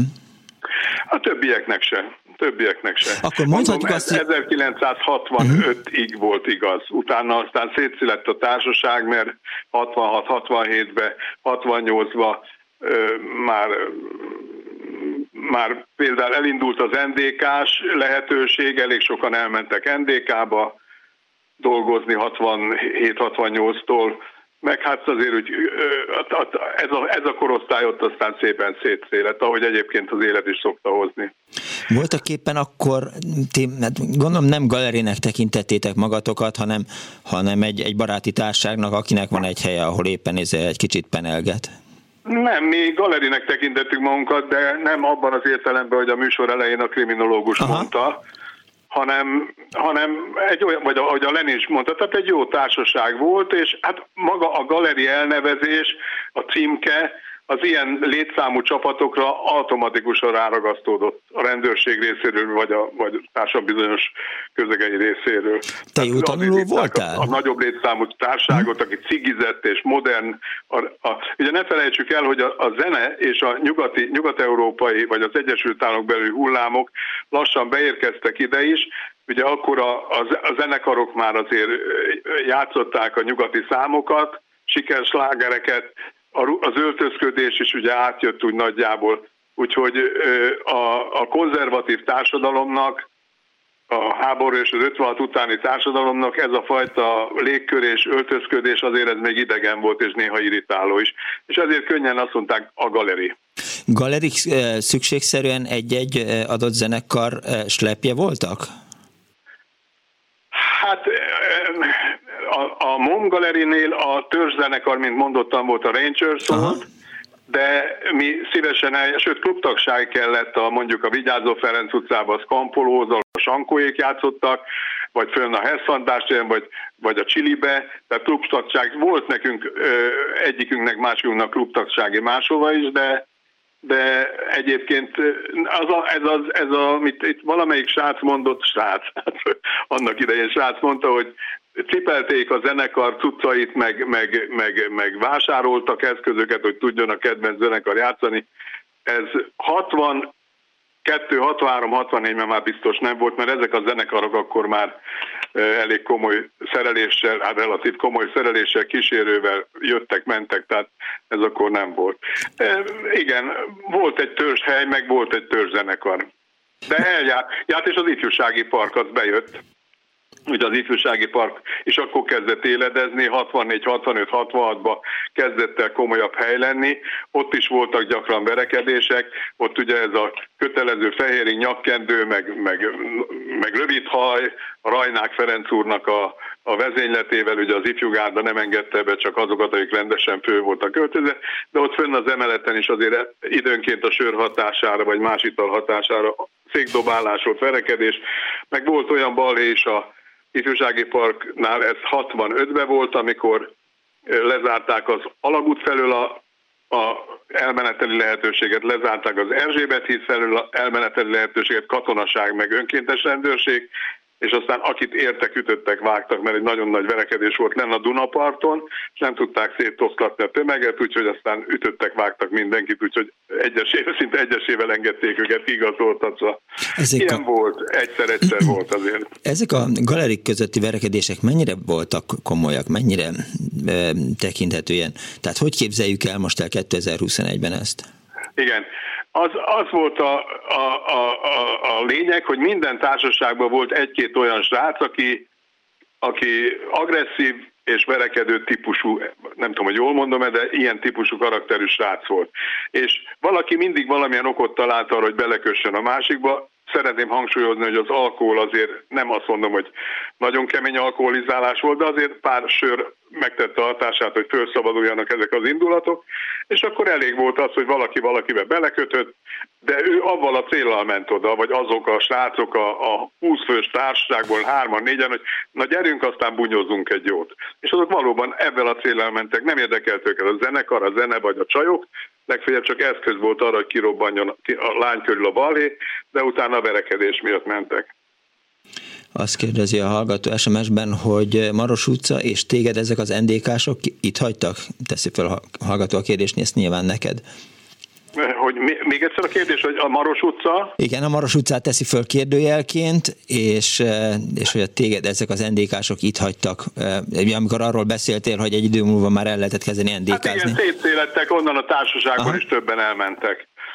A Maros utca az, az ennyi volt. A lányokat Le, mennyire becsülték meg ezek a... mondát meg regényt gyártani, sokan csinálják is, de ennyi volt, ez az igazság. Mennyire volt maszkulin egy galleri? Tehát a nőket minek tekintették? Hát a, a mi társaságunkban a lányok, akik jöttek velünk, azoknak ö, ö, védett státuszuk volt, tehát nem, nem, nem a banda, banda közös szerzeménye volt, hanem valaki valakivel mindig fixen járt, és akkor az párként kezelte az ember, legalábbis emlékeim szerint ez így volt nálunk. Aztán lehet, hogy más kerületekben, vagy Budapest más részén ott, ott, ott más lányok is voltak itt. A Momnál nem, nem volt ez jellemző, a Mongolerinél. Értem. Köszönöm szépen, hogy hívtál és elmesélted ezt. Szívesen. Viszont hallásra. 24 06 95 3, 24 07 95 3 a telefonszámunk az Annó Budapest ma az egykori galerikkel foglalkozik. Az egyik hallgató azt írja, hogy komoly sörözgetés folyt, illetve azt kérdezi egy hallgató, hogy a tizedik keret Pongrác úton volt a Petőfi mozi, oda elmentünk hárman, mint tájidegenek, a film végén odalépett hozzánk három helyi, és mondták, hogy ide ne gyertek többet, az ajánlatot elfogadtuk, és ha jól emlékszem, ha jól emlékszem, írja a hallgató. Haló? Szervusz Miklós, Sanyi bácsi vagyok. Hello, Sanyi bácsi, üdvözöllek. Hát arról szeretnék beszélni, hogy milyen az a 60-as élet második felébe, mikor úgy lettél tag, hogy tulajdonképpen nem is volt galerink, Aha. csak ránk ragasztották, ami akkor egy nagyon pejoratív dolog volt. Fiatalok voltunk, gimnazisták, és mindenki hallgatta a csekét, a Szabad Európát. És hát utcán táskarádió a fülünkön, uh-huh. hallgattuk a csekét, és nem voltunk elég óvatosak, és valahol mög, mögén került egy rendőr, vagy nem emlékszem, hogy civil vagy egyenruhás, és lecsapott ránk, hogy oh, itt vannak a bűnözők, akik, mit tudom én, fellazítják a társadalmat. Lecsapott a rádióra, elkobozta tőlünk, és tényleg szólt rajta a Szabad Európának uh-huh. csekkel. És ezért bevittek minket a Tímár utcai rendőrkapitányságra, kivallattak minket. Nem volt semmi erőszak, de hát azért egy tínézsernek, gimnazistának egy megdöbbentő érzés, hogy beviszik a rendőrségre, hát, kihallgatják, stb. Beidézték a szüleinket, stb. Hát mindenki letagadott mindent, tehát nálunk egész család a Szabad Európát hallgatta, és akkor megkérdezték tőlünk, hogy honnan tudtad ezt, hogy mit kell hallgatni. Hát mondtuk egymástól, senki nem vallotta be, hogy a családottal ezt hallgatja, mert az kicsit ciki lett volna. Uh-huh. De ezzel ránk ragasztották, hogy mi egy galeri vagyunk, akik itt szabad Európázunk, rendszerellenesek vagyunk, egy galeri vagyunk. Kaptunk egy rendőrségi figyelmeztetést, és ami az érdekes, hogy még utánunk nyúltak a gimnáziumba is, mert egyszer behivatott minket az osztályfőnök, és mondta, hogy hát elmondta, hogy miről van szó, hogy rendőrségi értesítést kaptak, hogy itt gyanús galeri tagok járnak a gimnáziumba, uh-huh. akik, mit tudom én, Szabad Európát hallgatnak, micsoda rettenetes bűn, osztályfőnökünk egy rettenetesen jó fej volt, mondta, gyerekek, hát tudom, mindenki ezt hallgatja én is, de miért nem néztek hátra? Hát és ebben tökéletesen igaza volt. Szóval ránk ragasztottak valamit, amik tulajdonképpen nem voltak, játék volt, zenehallgatás volt, uh-huh. nem volt benne igazán politika, de mégis tulajdonképpen szinte bűnözőkké váltunk a rendszer szemébe. Azért ez akkor olyan, hogy mondjam, de nem esett jól senkinek be kell vallanom, hogy, hogy, hogy én is jártam így, tehát, és pontosan nem értettem, ha mondjuk 16-17 éves koromban nem kerülök egy ilyen rendőrségi eljárás eh, alá, akkor lehet, hogy már egy teljesen normális ember vagyok, eh, teljesen normális munkahelyen. Meg minden, csak, eh, csak aztán így hirtelen, hirtelen a rendszer ellenségének tekintett, és aztán kénytelen Igen. voltam fölvenni vele a harcot. De mindegy, ez... És tudod, tudod, mire volt ez jó? Ami utólag derült ki, hogy ugye akkor gimnazisták voltunk, és rá egy év múlva jött a sorozás. Aha. Ugye mentünk a kiegre, és akkor mindenkitől megkérdezték, hogy mi újság, meg van-e valami előélete, stb. És ugye ez 68-60-69-ben volt, mindenki rettenetesen félt attól egyrészt, hogy katona legyen, másrészt, hogy határőrnek elvigyék, mert az három év volt. Igen. Az borzasztó hosszú volt.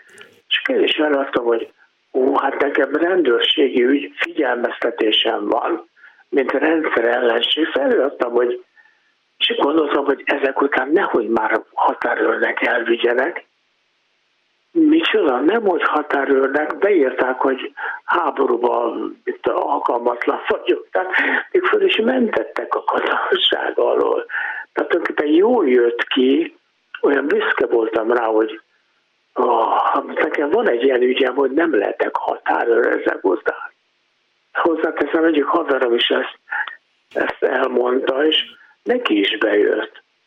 Azt mondták, hogy hát ezek annyira megbízhatatlanak, hogy nehogy már derék határőrök legyenek, mit tudom én, nyugaton. Hát ezt felhasználtuk tudatosan. De a, szül... Jó volt. Mhm. De a szüleid mit szóltak hozzá? De hát a szülők azok általában Ó, nem hát örülnek annak, hogy a gyerek a rendőrségen van. Nálunk, hát semmi, hát eh, nálunk reggeltől estig a Szabad Európa szólt a forgószínpadról, a Happy Days, vagy Hírögen, vagy minden, hát most ezt neked nem kell mondani. Hát nálunk Szabad Európa volt egész nap szüleim, hát annyi volt, hogy bementek, mondták, hogy ó, szegény gyerek, hát vajon honnan hallhatta, hogy a csekét hallgatja, hát honnan lett tőlük, hát uh-huh. ők sem mondták meg. Hát, ez ilyen, úgy utólag olyan vidám dolognak tűnik, de akkor nem volt annyira vidám azért. Akkor egy kicsit olyan igen, mert azért ez azzal járatott, hogy, hogy nem kapsz útlevelet. Csak tinédzserek voltunk, és, és egyszerűen csak úgy élveztük a Rolling Stones, a Beatles, és úgy jó volt fiatalnak lenni a csekén keresztül. De nem volt ilyen terv, hogy meg kéne pattani ebből az országból? Hát akkor még nem, 60 járt. Tinédzserként nem, a másik nem lehetett. Hát hogy patanhattál meg, ha Jugoszláviába átúsztál Trieste-be, vagy tudom én, szóval ez, ez akkor nem, nem, nem, nem voltunk annyira politikusak. Nem szerettük a rendszert, meg hát írtuk a jelégés leveleket a tínézserpartinak, amiből, mit tudom én, 10-20-ból egy-kettő valami furcsa módon néha átment. Tehát visszahallottuk a jelégeinket uh-huh. néha. Nem tudjuk megmondani, hogy hogy ment át, de volt egy-kettő, ami valahogy mégis úgy átment. Feladtunk 20-30 levelet, én hülye még, amikor elsőt írtam, ráírtam feladó, ráírtam a nevemet, címemet. Aztán szüleim mondták, te hülye igaz, vagy. Igaz idióta vagy, bocsánat. Ez idióta. Aztán már nem írtuk rá, de nem tudom, mi, honnan volt ez, de volt olyan levél, ami átment. Nem volt, ami nem nyilván. Hát nyilván megnézték, felírták a feladót, aztán hát persze, tovább küldték. Hát, na most hát megnéztek minket, hát Na nem, végül is ez már egy kicsit a puhult a diktatúra, tehát nem volt olyan nagyon durva akció ellenünk. Az olyan elviselhető volt, most így mondom. Ja, értem. Köszönöm szépen, hogy hívtál. Szervusz. Viszont hallásra, szervusz.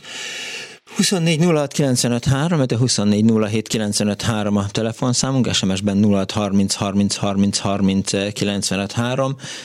Egykori galeriknek próbálunk utána járni itt a mai Annó Budapestben, és hát bízunk abban, hogy előkerülnek még hallgatók, akik valamelyik galerinek a tagja voltak, vagy, vagy hallottak róla, vagy ismertek onnan valakit. Egyébként azt írt az Elma, hogy Tóth Zelma a Klubrádió Facebook csoportjába, hogy Abigél Lászlót, eh, Szabó Abigélt kellett volna megkérdezni, ő tudna mesélni, hát valóban eh, Abci, hát az, most éppen nem tudom, hogy, hogy melyik eh, gyógyintézetben éppen kezelteti magát, vagy éppen pihengél, Abigél.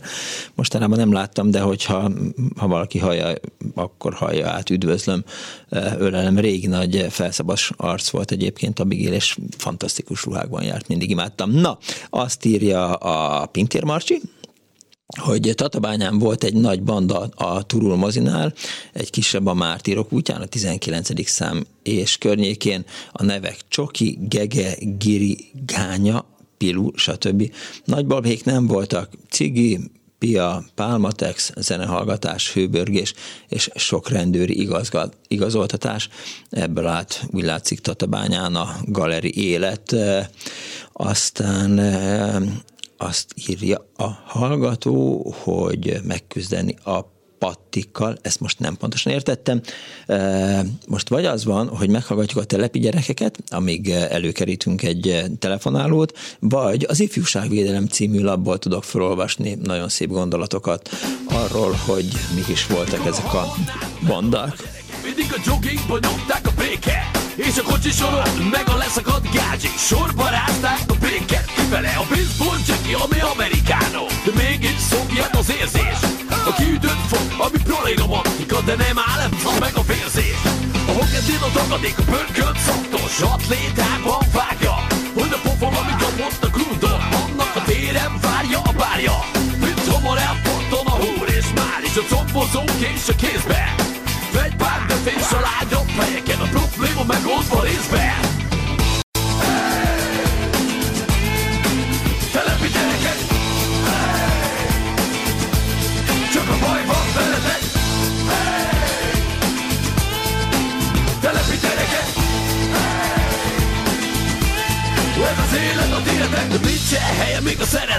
Sem a nyilait is elteszi ámor a technokon leköt a sikátorba Mert az acskobon ott van a mámor. A muteron szupival a szilvát beneli A fateron ben van a sitte A bratyón az egyet de boxol És azt hiszi ő a kokó vagy az isten. Zuborra várva, de üszkös a lába A kalapban nincsen rubbó A másik meg öntésben, a söntésben És elmegy a havi száz bruttó. A odába nyolcan a zsebesek a villamoson Fent keresik a munkát. A regi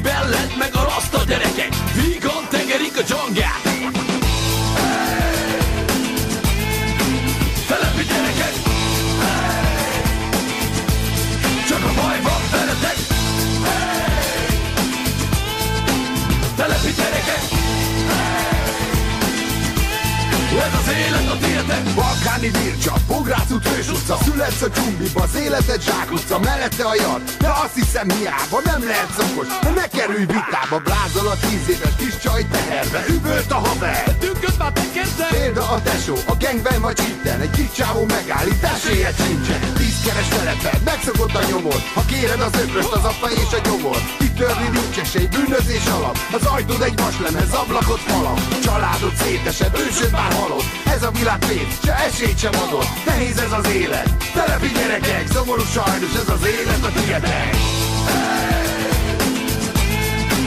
Telepi gyerekek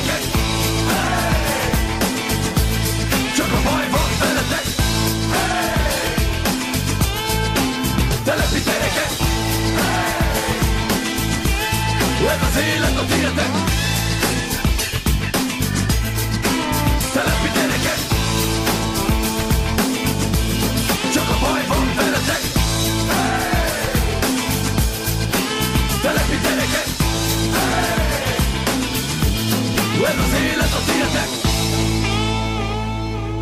24 06 95 24 SMS-ben 06 30 30 30 95 3.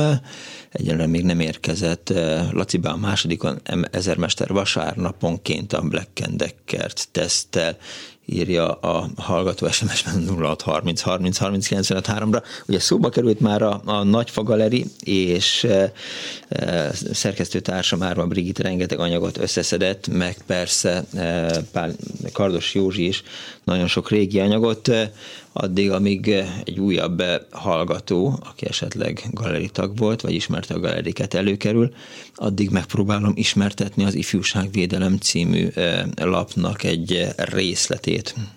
Hol a határ? Teszi fel a hallgató, illetve az újságíró a kérdést.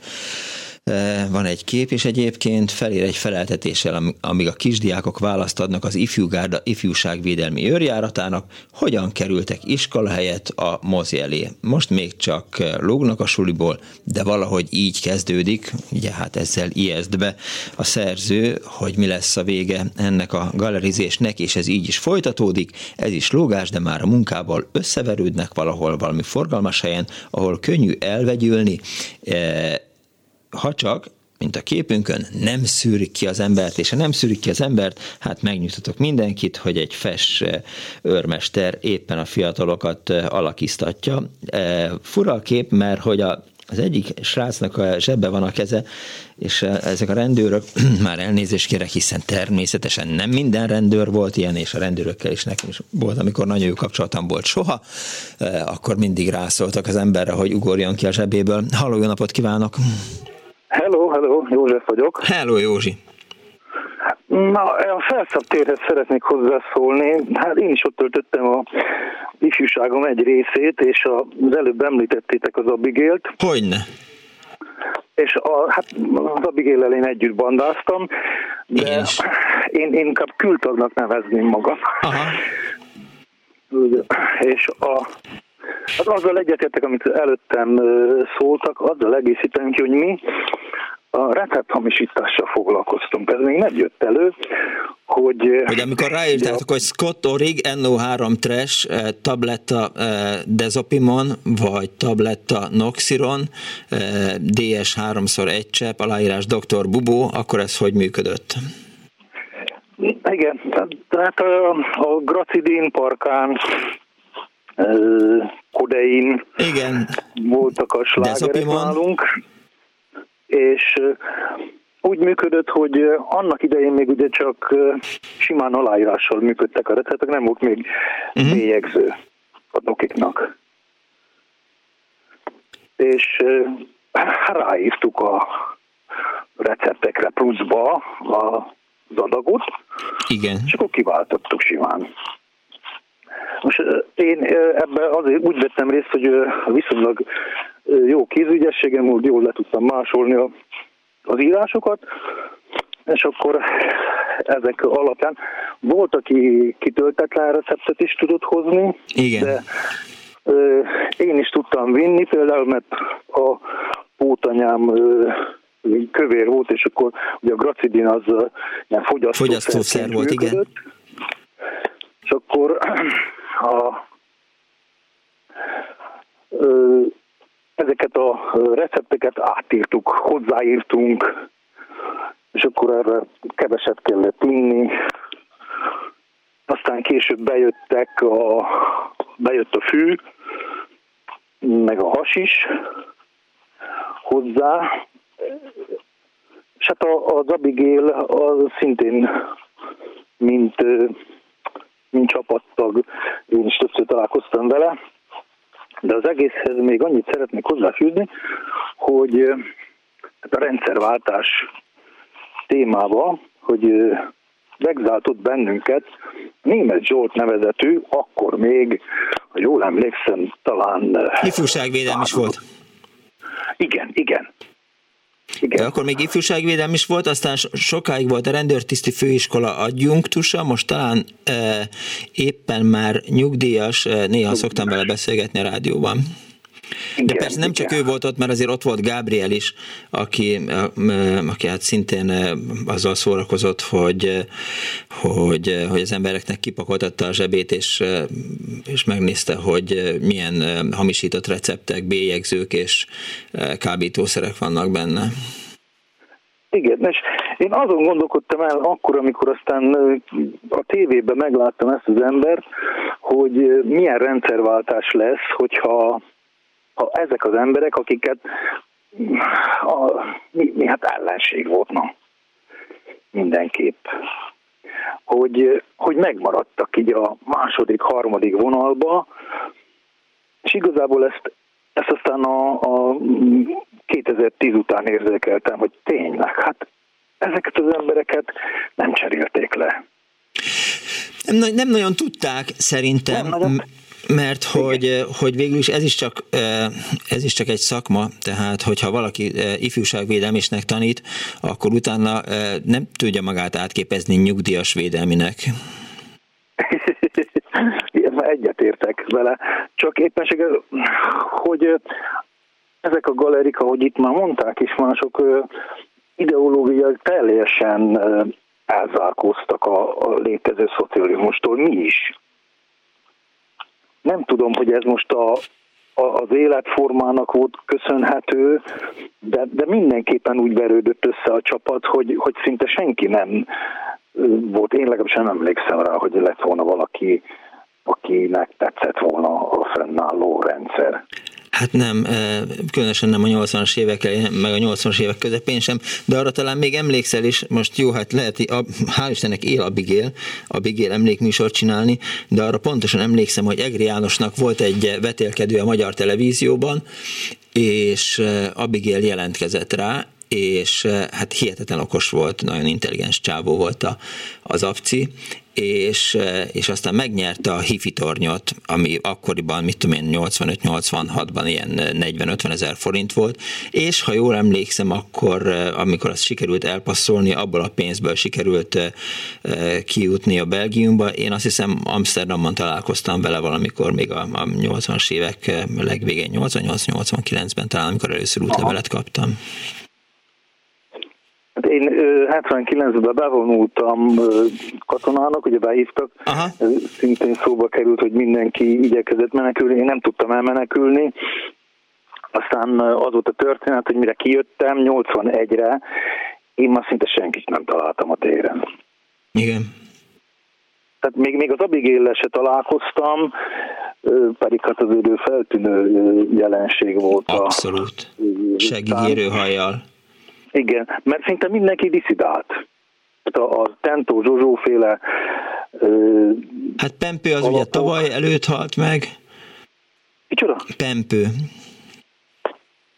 Ő a... szintén ehhez a társághoz tartozott. Uh-huh. Na, nem tudom, nekem most így, így ez a név nem jött be, más nevek viszont előjönnek, de az volt a, tehát a lényeg ez, hogy, hogy aztán véget ért számomra ez a karrier, annyiban mindenképp jó volt, hogy megismertem egy másik életformát, aztán hát ez szerintem a gondolkodásomra is hatott, mert szinte teljesen a, a hétköznap ellen dolgozom. Igen.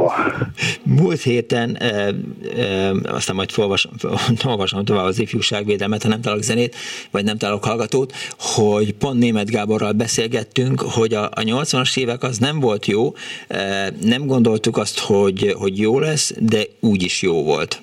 Ami egy meglehetősen értelmetlen mondat, de azért nagyjából érezhető, hogy megteremtettük saját magunknak a saját világunkat, aztán valahogy így el voltunk benne. Igen, és ráadásul engem még a művészetekhez is kapcsolt, mert szintén a térre járt le a Csík, aki a Vig Misivel dolgozott együtt, de én ezt akkor még nem tudtam természetesen. Aha.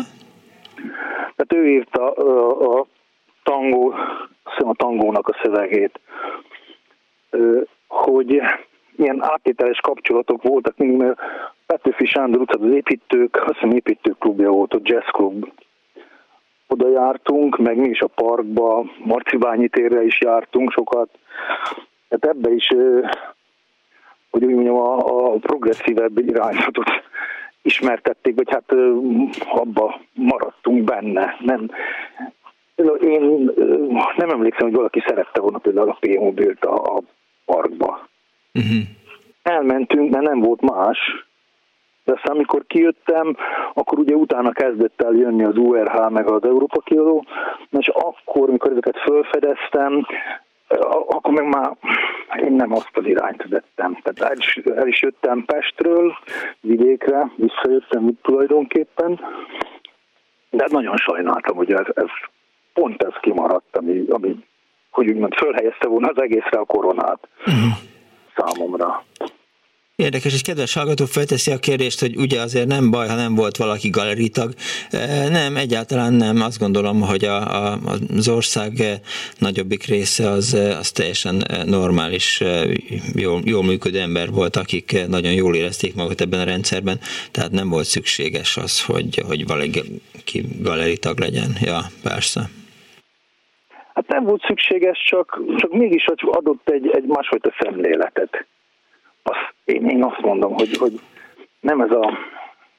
Tehát pont ezért, amiért én a, a német Zsoltot figyeltem, hogy mászott föl az uborka fára tulajdonképpen az én hátamon is, meg, meg azoknak a hátán is, akik igazából nem szívlelték az egészet, aztán mégis, mégis ő lett a király, nem? De figyelj, az a baj, nem rossz az a memóriám sajnos. Ha jó lenne, akkor mást csinálnék. De, de hogy, hogy nekem nincs meg, hogy német Zsolt mit csinált.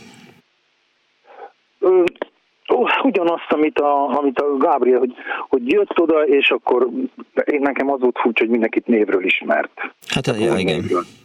Én, én nem ismertem senkit a gúny nevéről, vagy a valódi, tehát a polgári nevét nagyon kevés embernek tudtam. Uh-huh. A később a, a Tóteszter Zsófia, a történész írt egy cikket, abba fedeztem föl 14-be talán, uh-huh. egy cikket a kommentárba. Abból, abból tudtam meg a, a polgári nevüket a tudjam mondani, akikkel napon ja, szinte együtt gengeztem a, uh-huh. a téren. Jó. Jó, csak azért, hogy, hogy egy kicsit így pontosítsuk, mert van a Szünyei Tamásnak egy nagyon fontos írása, ami Hajas Tiborról szól, és ha nincs más hallgató, akkor, akkor az, azt azért felolvasom, csak hogy, hogy pontosan lehessen látni, hogy azért ez nem volt ilyen egyszerű, tehát nem csak bűnözésből, kábítószerezésből, csajozásból és eszetlenkedésből állt a, a galeris lét, hanem, hanem másból is. Nyilván, és nekem mondjuk még az előbb kerestem rá, hogy igazából ilyen szintén küldtakként üzemelt a Berényi Peti, uh-huh. akihez följártunk bulizni, ő neki volt egyedül a, a ismerőseim közül saját pecója, és ő a műértőnek lett aztán a szerkesztője a HVG-s mellékletnek. Ja, ja, ja. Igen. Ja, és a, még, még ilyen kapcsolódási pontokat keresek, a, hogy, hogy miért lettem, vagy hogy miért figyeltem én is ezekre a, a hajasékra is föl, mert ráadásul aztán én, utána én elmentem hajózni, és ott az egyik matróztársam, ő a, kérdeztem tőle, hogy miért van összekaszabolva a karja és akkor mesélt a hajas akciókról, uh-huh. és akkor úgy szép lassan állt össze bennem, hogy basszus, ott voltam a, a ezek mellett az események mellett, de igazából csak mellette voltam, nem tudok olyanról, ami ilyen konkrét esemény lett, mert emlékszem a Dunauer Video Family teplikre, ott a tér körül, és ugye abból lett a spájon. Igen, igen, igen, igen, igen. Igen, Hegedűs és a Hegedűs Ogi, meg a többiek, Molnár Gergely. Úgy van. Zátonyi és, Tibor. És, ezekre nem mentünk el, mert, mert valahogy nem tudom, kimaradt az életünkből, pedig hát aztán később ebből kinőtt egy, egy nagyon jó dolog. Egy nagyon fontos használható kultúra, Istennek, igen. Amit hál' Istennek én le tudtam követni, de már szintén csak messziről. Értem. Jó van. Köszönöm szépen, hogy hívtál. Nincs mit. Hello, hello. Viszont hallásra, szervusz. Megnézem, hogy van esetleg még hallgatói SMS. Igen, azt írja a hallgató, ugye amikor azt mondtam, hogy, hogy galeritag az nem volt baj, hogy félreértettem, nem azt írta, hanem gondolom, hogy aki nem volt galeritag, az jól érezte magát a rendszerben. Nem, nem, valóban nem érezte jól magát, csak, de ha félreérthető voltam Ádám, akkor, akkor bocs, bocs, bocs. Na szóval, kék fénytörésben felderítjük az izgató személyek tevékenységét kezdi írását címével Szőnyei Tamás, mielőtt létrehozta volna a hazai underground egyik legerőteljesebb életművét, Hajas Tibort, vagy nevén Frank Tibort, a rendszerre veszélyes elemként tartották e, nyilván.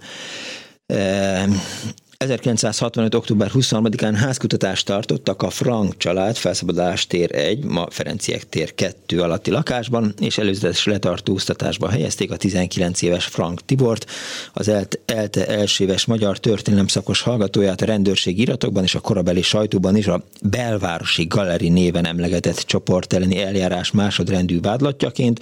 Folytatólagosan elkövetett izgatás büntette miatt a Pesti Központi Keleti Bíróság dr. Deák László vezette tanácsa hat hónap két év, hat hónapi szabadságvesztésre ítélte, másodfokon ezt egy év, nyolc hónapra enyhítették. 1966. április 5 és május 19-e között 22 napon át tartott az első fokú tárgyalás. Ügyvédje dr. Kacián Lóránd volt, ő véte 1973-ban a Darabér című szociográfiája miatt izgatással vádolt Haraszti Miklóst is.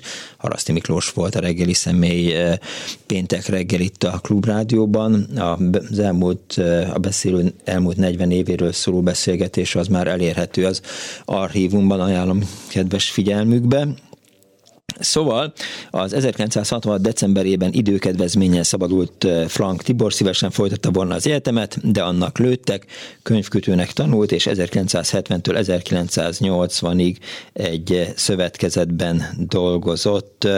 Életének legtermékenyebb évtizedében immár Hajas Tibor néven létrehozott irodalmi képzőművészet és mozgóképes alkotásai 34 éves korában autóbalesetben bekövetkezett halála után negyed századdal két kötet, tartalmazza, és egy kiállítás a Ludwig Múzeumban.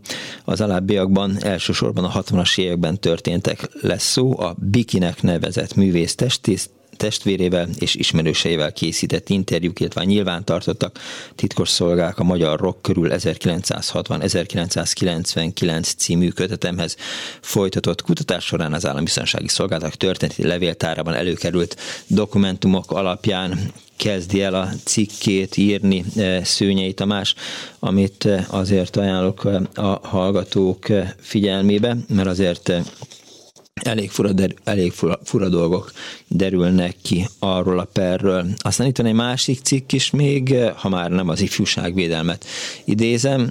Hát most, Dani, bal vagy jobb, bal vagy jobb, melyik legyen? Az, az, az nem, mondjad.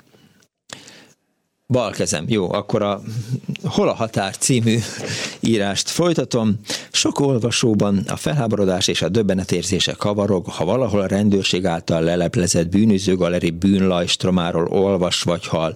A felháborodás és a döbbenet együtt jár a kérdéssel, meddig garázdálkodhatnak itt még a galerik, mikor tesznek már az illetékesek olyan intézkedéseket, hogy a bűnözők ne szerveződhessenek csoportokba, és a társadalom megszabaduljon ezektől a bűnözőktől. Ezzel együtt felmerülhet a kérdés, hogy mi is a galeri tulajdonképpen, mikor lesz egy csoportból galeri, hol a határ. Egy cikk keretében írja a szerző, a teljesség minimális igénye nélkül csupán arra lehet szorítkozni, hogy ezt a határt nagy vonalakban csak a leglényegesebb ismérvekre szorítkozva meghúzzuk, segítve ezzel a kiszaktívákat a galerik elleni harcban.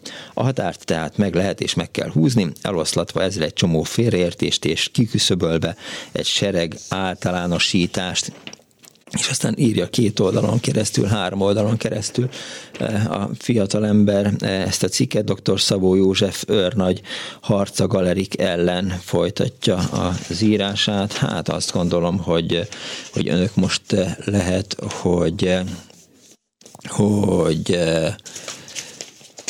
hogy ezt most megúszszák önök.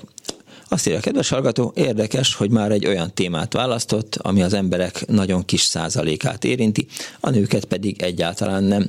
Igaz lehet a kedves hallgatóknak, eh, meg az is igaz lehet, hogy, hogy aranyvasárnap van, meg az is lehet, hogy senkit nem érdekelnek a galerik, meg senkit nem érdekel a 80-as évek, eh, és a bűnözői csoportok meg különösképpen nem. Ilyenkor szoktunk, eh, ugye hát mi, a Karácsonyfa Galeri, Kemény Dániel és én eh, egy-egy jó diszkót tartani. Egy csillagfény diszkóra szeretnélek biztatni, kedves Dániel barátom, miközben én elmondom, hogy eh, a mai műsor szerkesztője szokás szerint Árva Brigita volt. Árva Brigita egyébként azt mondta, hogy a pavilonokkal foglalkozzunk. Én, jó, most igen, tehát most én győztem, és nem a pavilonokkal foglalkoztunk, majd egyszer a pavilonokkal fogunk foglalkozni, bár még mindig nem pontosan értem, hogy, hogy mi az érdekes a pavilonokban, a galeriben legalább éreztem, hogy, hogy mi az érdekes, de hát ahogy ezt a Kurt Vonnegut megírta, így megy ez.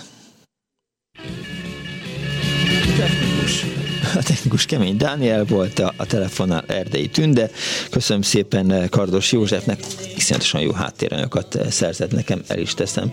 Majd egyszer, amikor eh, öreg leszek, akkor, akkor elolvasom őket, hogy mik is voltak a galerik, vagy tartok egy ilyen egyszemélyes műsort, és akkor felolvasom, mert mégiscsak lehet, hogy lesz érdeklődés. Elmondtam mindenkit?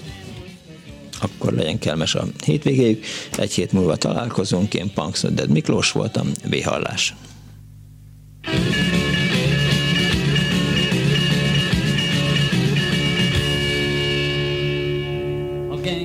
06 30 30 30 95 3. Én nő vagyok, és érdekelt a téma, írta egy hallgató. Egyedül én tudom, hol lakik,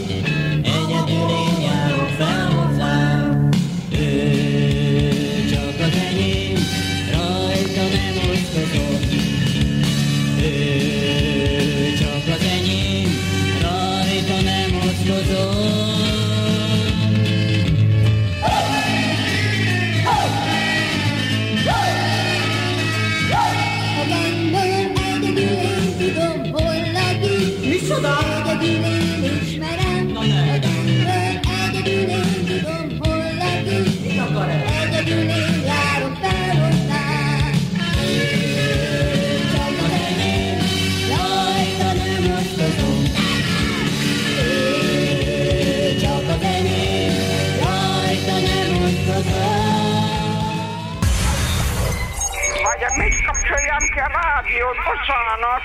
Igen, igen, igen. Elnézést. Jó napot kívánok.